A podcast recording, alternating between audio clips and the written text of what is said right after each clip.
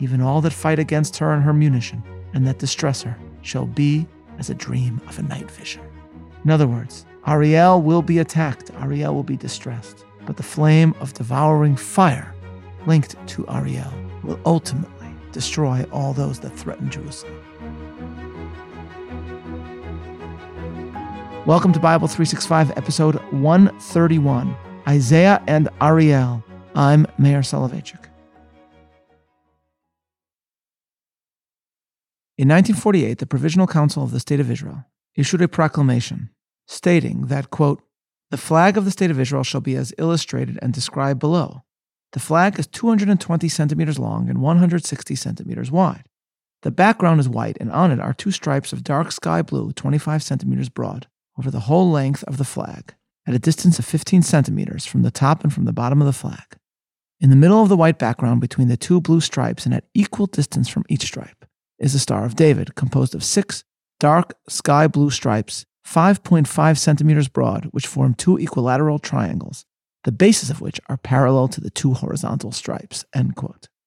This flag, of course, had been the symbol of the Zionist movement. But as the art historian Alec Mishory tells us, given that what is called the Star of David actually originated long after King David himself and has a complicated history, there were other potential symbols that could have been selected for the flag of the Jewish state, including a lion of Judah, a reference to Jacob's blessing of Judah as Gur Aryeh Yehuda, a young lion is Judah.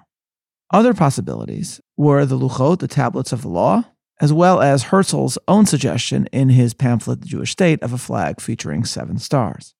In the end, Mishory writes, quote, This decision to adopt the Zionist flag to be the flag of the state of Israel reflects its power as a symbol of the spirit of the Zionist movement. And Mishory later adds that, quote, the tablets of the law, the Lion of Judah, and Herzl's seven stars, advanced as possible replacements for the Star of David during the discussions about the flag, were incorporated in other official emblems. The Lion of Judah is the emblem of the municipality of Jerusalem. Herzl's seven stars are prominently featured in the emblems of Tel Aviv and Herzliya, and the tablets of the law appear on the emblem of the chief rabbinate of Israel. End quote.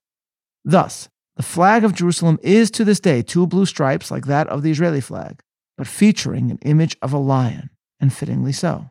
For Isaiah links lions to Jerusalem in a way that we must understand, a way which lends a profound resonance to the miracle that is Jerusalem today. In chapter 29, Isaiah describes the descent of Assyria upon Jerusalem and also the city's ultimate salvation. He begins the chapter Woe to Ariel, to Ariel, the city where David dwelt. By this reference to a city and to David's city, it is clear that we are speaking about Jerusalem. Ariel means the lion of God. That this is a name for Jerusalem makes sense because, as we have seen, it was from Judah, who was called a lion, that Davidic kings descend. And, as Isaiah stresses, Jerusalem is the location Asher Chana David, where David dwelt or where David encamped. And yet, we know that elsewhere in the Bible, Ariel refers specifically to one site within Jerusalem, to the altar on the Temple Mount. Thus, Ezekiel in chapter 43, giving us his vision of the temple that is yet to be, describes the altar as follows And the Ariel was 12 cubits long and 12 cubits broad, four square with equal sides. Here, the lion of God that is Ariel refers, it seems, to the fire on the altar that devours the offerings of Israel. So is the altar Ariel or is Jerusalem Ariel? The answer is both. Of course, for King David, the site of the altar and his capital city were profoundly linked, for it was he who had built the altar on what was to become the Temple Mount, an altar that embodied his dream of the temple that was to be built by his son Solomon. Strikingly, Winston Churchill, in his first speech as prime minister, drew inspiration from the speech of Judah the Maccabee right before the assault on Hellenist occupied Jerusalem, and Churchill as well chose to join the altar with larger locations in Jerusalem. Here is the original speech of Judah the Maccabee. And Judah said, Arm yourselves and be valiant men, and see that ye be in readiness against the morning, that ye may fight with these nations that are assembled against us to destroy us and our sanctuary. For it is better for us to die in battle than to behold the calamities of our people and our sanctuary. Nevertheless, as the will of God is in heaven, so let him do. Now, here, ladies and gentlemen, is what Churchill said to Britain after France had already fallen. Quote, Centuries ago, words were written to be a call and a spur to the faithful servants of truth and justice. Arm yourselves and be ye men of valor and be in readiness for the conflict. For it is better for us to perish in battle than to look upon the outrage of our nation and our altar. As the will of God is in heaven, even so let it be. End quote. There are slight changes here. As the Churchill scholar Richard Langworth put it, quote, Churchill altered the quotation. He either remembered badly or the writer in him could not resist an editorial improvement, end quote. Judah said, It is better for us to die in battle than to behold the calamities of our people and our sanctuary. But Churchill said, It is better for us to perish in battle than to look upon the outrage of our nation and our altar. And though this may be a slight misquote, it actually highlights, I think, the fact that Churchill had read his book of Maccabees and knew what Chanukah was originally all about. Chanukah means dedication because the event marked, first and foremost, the dedication and inauguration of the new altar built by Judah and his men in the restored temple. An altar that was a resonant symbol of the victory that they had achieved in Jerusalem. Here, too, in our biblical passage, Isaiah joins the altar with other parts of Jerusalem in referring to Jerusalem as Ariel, the Lion of God because David's altar on the Temple Mount reflected all that he believed Jerusalem was and all that he wanted it to be. And thus, Isaiah, throughout the rest of this prophecy, links altar and sacred city. As Rashi explains, Isaiah goes on to compare the fire of the altar to the wrath of God that will rain down upon the Assyrian army that threatens Jerusalem. Verse 2 Yet I will distress Ariel, and there shall be heaviness and sorrow, and it shall be unto me as Ariel. And I will camp against thee round about, and will lay siege against thee with a mount, and I will raise forts against thee. And thou shalt be brought down, and shalt speak out of the ground, and thy speech shall be low out of the dust, and thy voice shall be as of one that hath a familiar spirit out of the ground, and thy speech shall whisper out of the dust. Moreover, the multitude of thy strangers shall be like small dust, and the multitude of the terrible ones shall be as chaff that passeth away. Yea, it shall be at an instant suddenly. Thou shalt be visited of the Lord of hosts with thunder and with earthquake and with great noise, with storm and tempest and the flame of devouring fire, and the multitude of all the nations that fight against Ariel, even all that fight against her and her munition, and that distress her, shall be as a dream of a night vision. In other words, Ariel will be attacked, Ariel will be distressed, but the flame of devouring fire linked to Ariel will ultimately destroy all those that threaten Jerusalem. The fire of the altar in the temple embodied the salvation and independence of Jerusalem. It is with this in mind that we can interpret further a striking statement of the rabbinic sages. We are told in the Talmud that on the altar in Jerusalem there crouched no normal flame, but nothing less than an animal made of luminous fire, which would consume the sacrifices placed upon it. But the animal, the Talmud further informs us, changed shapes in the transition from the first to the second temple. In the Jerusalem of Solomon and his reigning descendants, the flame looked like a lion, but on the altar of the second temple, in contrast, the fire was akin to the shape of a dog.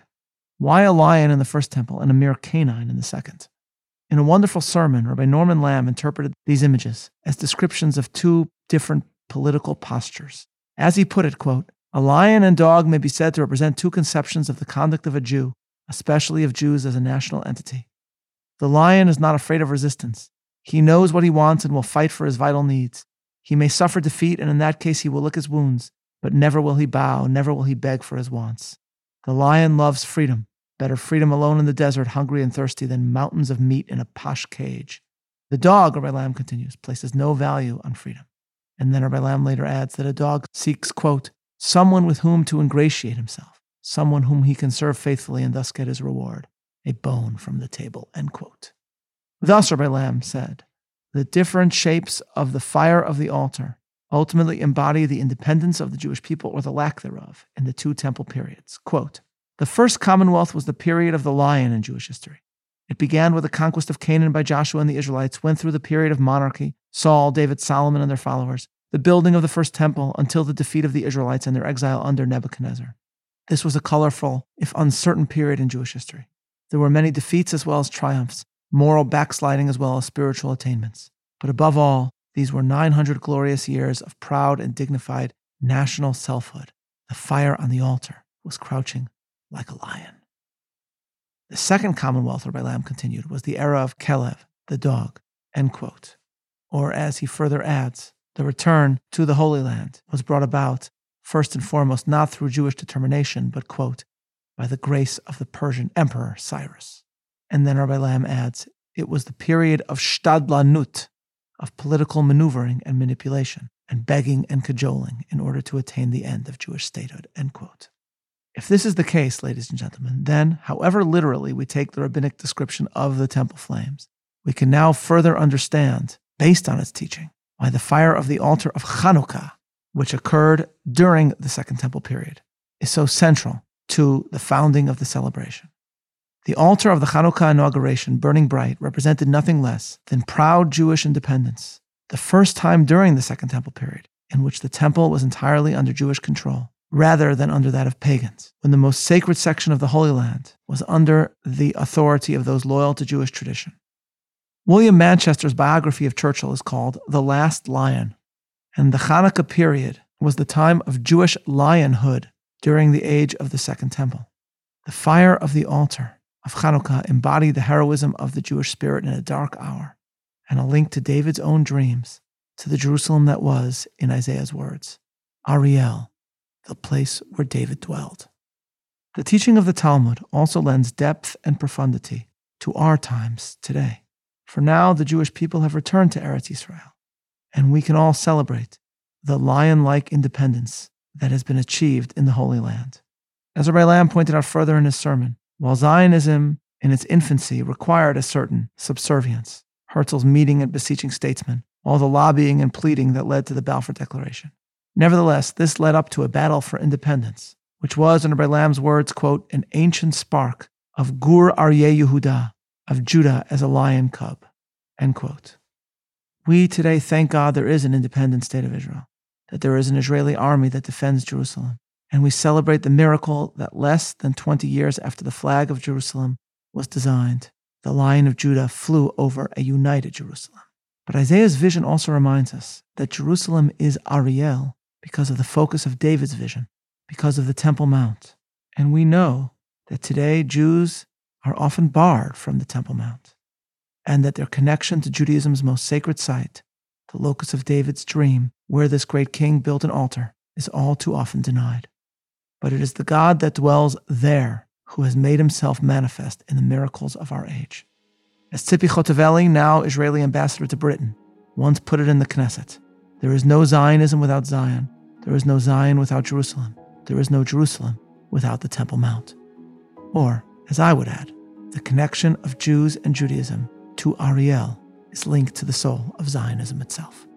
This is Meir Soloveichik, looking forward to learning together tomorrow, signing off.